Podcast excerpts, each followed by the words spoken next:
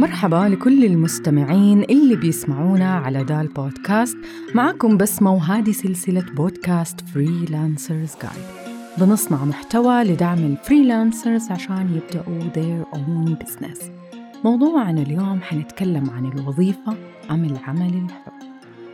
إذا كنت خريجة أو ما زلت تدرسي وأتعاملت مع عملاء بسيطين سواء كانوا شركات أو أفراد نفرض مثلا قدمتي لهم خدمات تصاميم graphics أو تصاميم ديكور أو حتى fashion أو مثلا كان مجالك مونتاج videos أو ترجمة أو كتابة محتوى. هذا البودكاست حيساعدك تحولي شغلك ل business تملكي. قبل ما نبدأ نتكلم عن موضوع اليوم أبغى أخذكم معايا في حكاية قصيرة جدا. سيدتين سعوديتين واحدة ولدت في محافظة عنيزة والثانية ولدت في محافظة شقراء. الأولى تخصصت في مرحلة البكالوريوس إدارة أعمال والثانية تخصصت علم اجتماع. وبعد كذا كملوا دراساتهم للماجستير. الأولى كملت في تخصص إدارة الأعمال والثانية أخذت الماجستير في تقنيات التعليم. بدأوا رحلتهم العملية في وظائف بسيطة وأتدرجوا فيها. الأولى بدأت حياتها العملية في بنك والثانية معلمة. حالياً أسماءهم ضمن أكثر سيدات سعوديات تأثيراً. الأولى سيدة أعمال معروفة وهي أول سيدة ترأس بنك في السعودية. والثانية أول امرأة تشغل منصب نائبة وزير في تاريخ المملكة العربية السعودية. الأولى سيدة أعمال والثانية موظفة حكومية. الأولى اسمها لبنى العليان والثانية اسمها نور الفايز. حبيت أبدأ معاكم بحكاية هذه الشخصيتين عشان بس أبغى أقول لكم إن الوظيفة أو العمل الحر كلها خيارات جيدة وما حد أفضل من أحد. وفي هذه الحلقة رح نتكلم بشكل مفصل عن كلا الخيارين. وبعدين نشوف العمل الحر على وجه الخصوص فين مكانه من هذا كله وكيف كمان نبدع فيه. نبدأ بفكرة الوظيفة إيش اللي بيميز الوظيفة عن العمل الحر؟ الوظائف أنواع وبتختلف باختلاف درجة إنها مثلا تحقق لك الاكتفاء النفسي والمادي والاستقرار اللي هي طبعا أهم العوامل والأسباب اللي تخلينا بنختار آه وظيفة ونتخلى إن إحنا آه ندير مشاريع.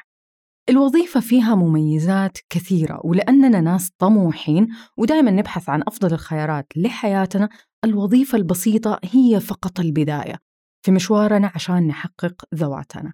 بمعنى إنه دائما نبدأ بوظائف صغيرة وبأدوار بسيطة ونرسم لنفسنا الطريق لوظيفة أكبر ومسؤوليات أكثر.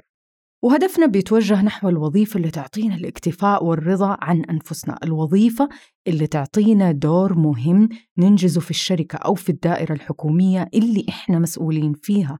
الوظيفة اللي تعطيكي الفرصة إنه أنت تدخلي دوائر اجتماعية في نفس السلم الوظيفي في نفس التخصص. زي مثلا الجمعيات المهنية والنقابات وغيرها. هذه الأشياء اللي إحنا بنتأملها غالبا في الوظيفة. إحنا بشر والتحسين والتجديد غريزة طبيعية فينا. ما نبغى أمسنا زي يومنا ولا زي بكرة. عندنا احتياج طبيعي جدا للإنجاز للعمل لأنه هذا في الأساس لب الحياة. وهذا المشوار بالتأكيد بيتطلب مننا الجهد والصبر. نفس الشيء لما أتكلم عن بناء المشروع. هل عندك الصبر والإصرار على إنك تبدأي بسيطة؟ وأحيانا بدون رأس مال ألين ما تبني شيء يستحق إنه الناس تلتفت له؟ ويكبر حبة حبتين ألين توظفي ناس تساعدك وتصيري مسؤولة عن تأمين الدخل اللي يضمن استمرارية المشروع واستمرار الرواتب للناس اللي أنت وظفتيهم معاكي صحيح أنه العمل الحر مسؤولياته أكثر والعبء اللي على عاتقك حيكون أكبر من الوظيفة اللي تنجزي فيها العمل. وتنتهي غالبا بانتهاء ساعات الدوام. ولكن العمل الحر فيه مميزات كثيرة من ناحية المرونة في ساعات العمل وكمان مرونة في الإجازات. واحدة من صحباتي أفتكر مرة قالت لي يا بسمة الموظف الجيد هو رئيس جيد وكلامها صحيح في مية في المية.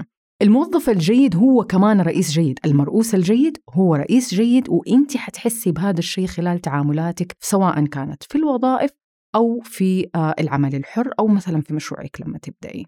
أؤمن تماما إنه الإنسان يقدر ينجز ويتميز سواء في الوظيفة أو حتى في العمل الحر. واحدة من المميزات الجميلة في الوظيفة إنه أنت حتمارسي المهام والمسؤوليات اللي أنت مكلفة فيها فقط. لو كانت مهامك مثلا جانب إبداعي أنت حتمسكي الجانب الإبداعي فقط من العمل والأعمال الإدارية حيمسكوها غيرك. بمعنى لو كنت تحبي تصميم ال graphics شغلك في الوظيفة حيكون تصميم graphics فقط.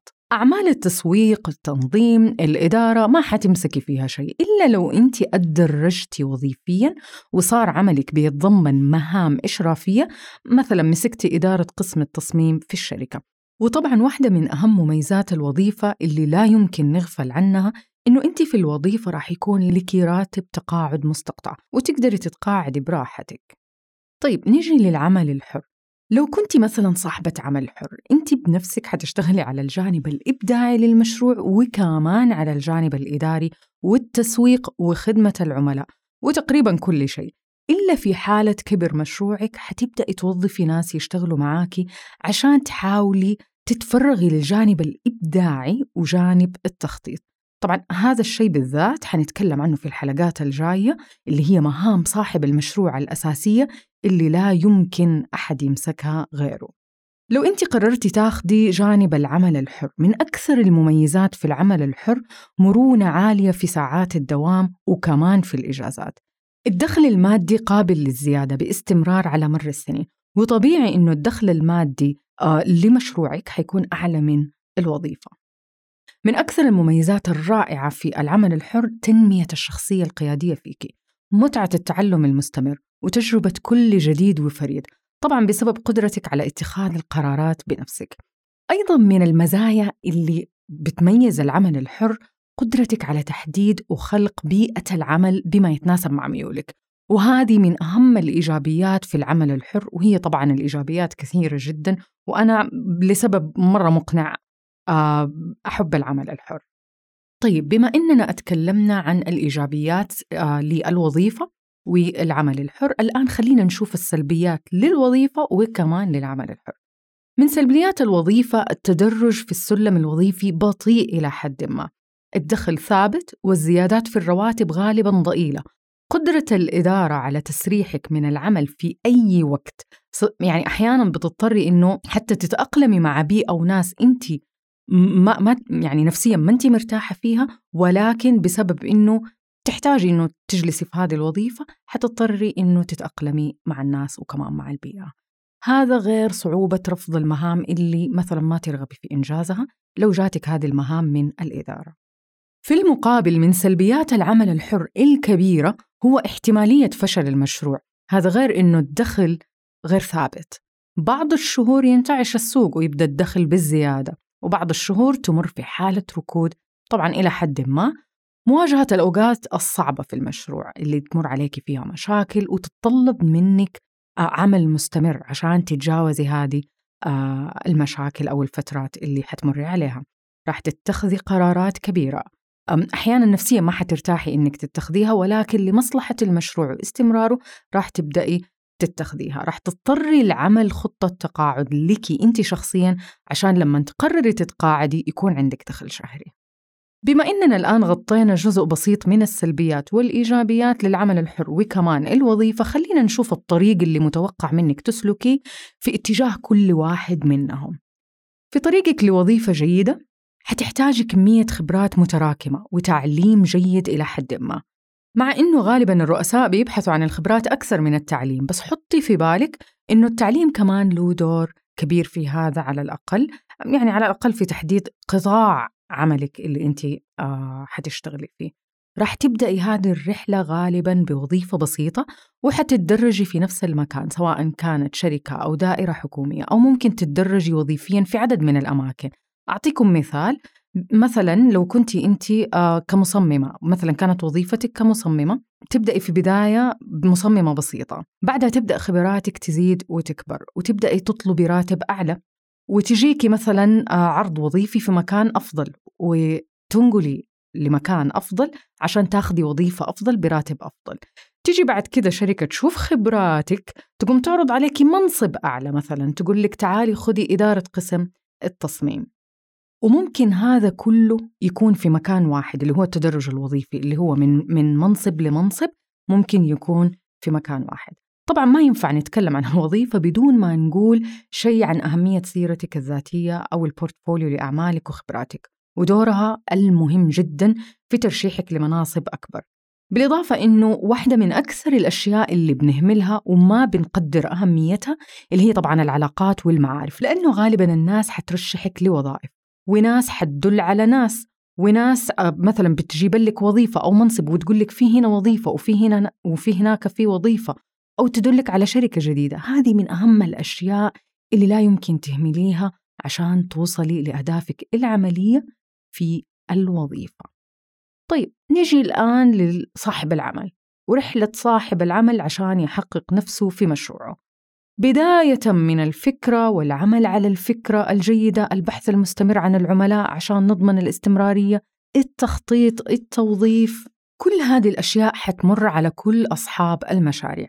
أنا عارفة إنه القائمة هذه شوية تخوف ويمكن أثناء كلامي حسستكم إنه دور صاحب العمل الحر مهامه كثيرة ومسؤولياته كبيرة بس اللي لازم تعرفوه إنه العمل الحر ما يتسوى في يوم أو يومين أو المشاريع ما تبدأ في يوم أو يومين هي رحلة. وعشان هي رحلة أنا من الناس اللي بأنادي دائما بالبدايات البسيطة. البدايات اللي تعطيكي مجال إنه أنت تختبري الفكرة وتجربيها وتبدعي فيها برواق. كل شهر مثلا تشتغلي على شيء جديد لمشروعك. تبدأي تبني لك مجتمع على منصات التواصل الاجتماعي مثلا تتكلمي معاهم تساعديهم يساعدوكي تبدأي تشوفي اهتماماتهم. وإيش الأشياء اللي تجذبهم؟ إيش ممكن تقدمي لهم؟ مثلا تجربي تعلني عن خدمة وتختبري آرائهم وتشوفي تغذية راجعة على طول منهم. وتطوري وتحسني من خدماتك وتتعلمي أشياء جيدة خلال رحلتك في بناء مشروعك. العمل الحر من أجمل التجارب اللي أنا جالسة الآن أختبرها وأتمنى حقيقي أنه أنتوا تبدأوا تنموا مهاراتكم وتطوروها وتبحثوا عن جانبكم الإبداعي وتحاولوا تسووا منه مشروع لكم. إذا أنت من الناس اللي تحبي التعلم المستمر التجربة وعندك الجرأة أنه أنت تواجهي الفشل راح تكون رحلة بناء مشروعك من أمتع الرحلات اللي تمري عليها في حياتك. لما تبدأي مشروعك لوحدك في عمل حر وتتعاملي مع عملائك كل يوم وتتفاعلي معاهم وتكبري مشروعك حبة حبة وتشوفي إنجازك الأسبوعي وإنجازك الشهري وإنجازك السنوي وتشعري بالفخر من إنجازك. هذه من أجمل المشاعر اللي كلنا نبغى نشعر فيها وإحنا في عالم الأعمال والمشاريع. النقطة الأساسية الآن والسؤال اللي إحنا نبغى نجاوبه. لو أنا عندي فكرة مشروع وأبغى أبدأ مشروع. هل أترك وظيفتي وأبدأ مشروعي؟ إجابتي حتقول لك طبعا لا. حافظي على وظيفتك وحافظي على استمراريتك في مشروعك الحر حتى لو كان الاستمرار بطيء ببساطة لأنه في بداية عملك الحر حتحتاجي أنه تصرفي على مشروعك. تصرفي على أشياء أساسية عشان تطوري. الوظيفة جدا مفيدة لك عشان حتمول لك هذه الأشياء. طيب لو أنا مشروعي مثلا كبر وصار عندي دخل يوازي راتبي في وظيفتي هل أترك وظيفتي؟ برضو أرجع وأقول لك طبعا لا.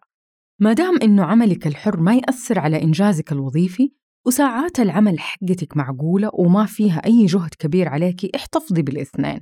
هذا من رأيي الشخصي. ما عدا لو أنت نهائيا مو مرتاحة في وظيفتك وما تبغي أصلا تكوني موظفة لأي مكان وقتها أتركي عشان راحة بالك. ولكن من وجهة نظري طول ما أنت الحمد لله منجزة في وظيفتك ومنجزة في عملك الحر ما راح تتركي واحد عشان الثاني. إلا لو وصلتي في نقطة لمشروعك إنه مثلا شفتي العمل الحر هذا ممكن يتحول لشركة لأنه مثلا الحاجة في السوق عليه كبيرة. أو أنت شايفة إنه الظروف موازية إنه تكبري مشروعك سواء من ناحية آه خدمات اللي هو آه عدد الخدمات اللي أنت بتقدميها. ممكن تنزلي خدمات جديدة في السوق أنت حاسة إنه محتاجينها. أو مثلا من ناحية آه خدمة آه عدد أكبر من شرائح العملاء. وقتها فعلا راح تقرري مثلا إنه لمصلحة الشيء اللي انت بنتيه بنفسك راح تتخذي قرار إنه تتركي وظيفتك وتتوجهي تماما لإدارة مشروعك. أتمنى أنه هذه الإجابة كانت شافية لكم لأني أعرف أنه كثير من الناس بيفكروا فيها وإيش هو الخيار الصحيح؟ هل هو الوظيفة أم العمل الحر؟ أعرف أنه أغلبكم خريجات جدد أو موظفات جدد وتتمنوا أشياء كثيرة لحياتكم العملية. أنا كنت زيكم بالضبط وكنت أتمنى أحد يقول لي هذا الكلام. لأني لما أول ما تخرجت كنت في في وسط موجة كبيرة كانت بتشجع على المشاريع. وكانت الناس بتترك وظائفها عشان تبدأ مشاريع وتتفاخر إنها تركت وظائفها عشان مشاريعها. وفجأة مشاريعهم تخسر. لأنه هذا الشيء الطبيعي جدا للمشاريع. مو كل فكرة راح تنجح ومو كل فكرة ممكن تنفيذها بالشكل الصحيح. المشاريع وإدارة المشاريع هي رحلة من الخبرات المتراكمة. اليوم غلطتي بكرة ما حتكرري نفس الخطأ. والحياة مستمرة والتعلم مستمر وهذا حقيقي اللي دائما يشدني في العمل الحر وإدارة المشاريع.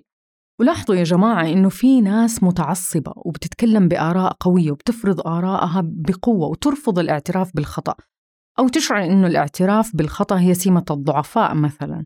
حاولوا تبعدوا نفسكم من هذه الشريحة من الناس خصوصا لأنه هذول الناس هم اللي راح يحبطوكم ويستنوا منكم الزلة والخطأ عشان يقولوا لكم أنا قلت لك إنه هذه الفكرة ما حتنجح. أبعدوا نفسكم تماما ولا تسمعوا للناس اللي تنتقد وما تشجع اللي تحطم وما تعطي شيء جديد.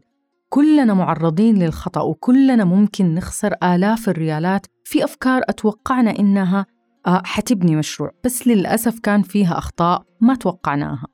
ولكن المرة الجاية لما تبدأي تنفذي فكرة كل الأخطاء اللي سويتيها ما حتعيديها. العمل الحر رحلة مليانة بالدروس. أتمنى أنكم تشاركوني إياها أتواصلوا معايا تابعوني حكوني قولوا لي إيش واجهتم.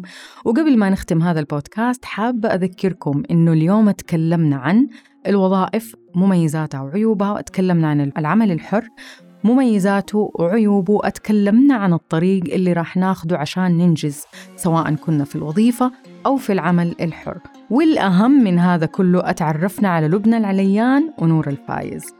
شكرا لكل اللي بيسمعوني. أتمنى تكونوا استفدتوا. لا تنسوا تشتركوا في البودكاست على Apple Podcast وكمان على SoundCloud عشان ما تفوتكم ولا حلقة. شاركوا الحلقة مع أصحابكم اللي بيستفيدوا منها وأتمنى تكونوا بصحة وعافية ونلتقي في البودكاست الجاي بإذن الله.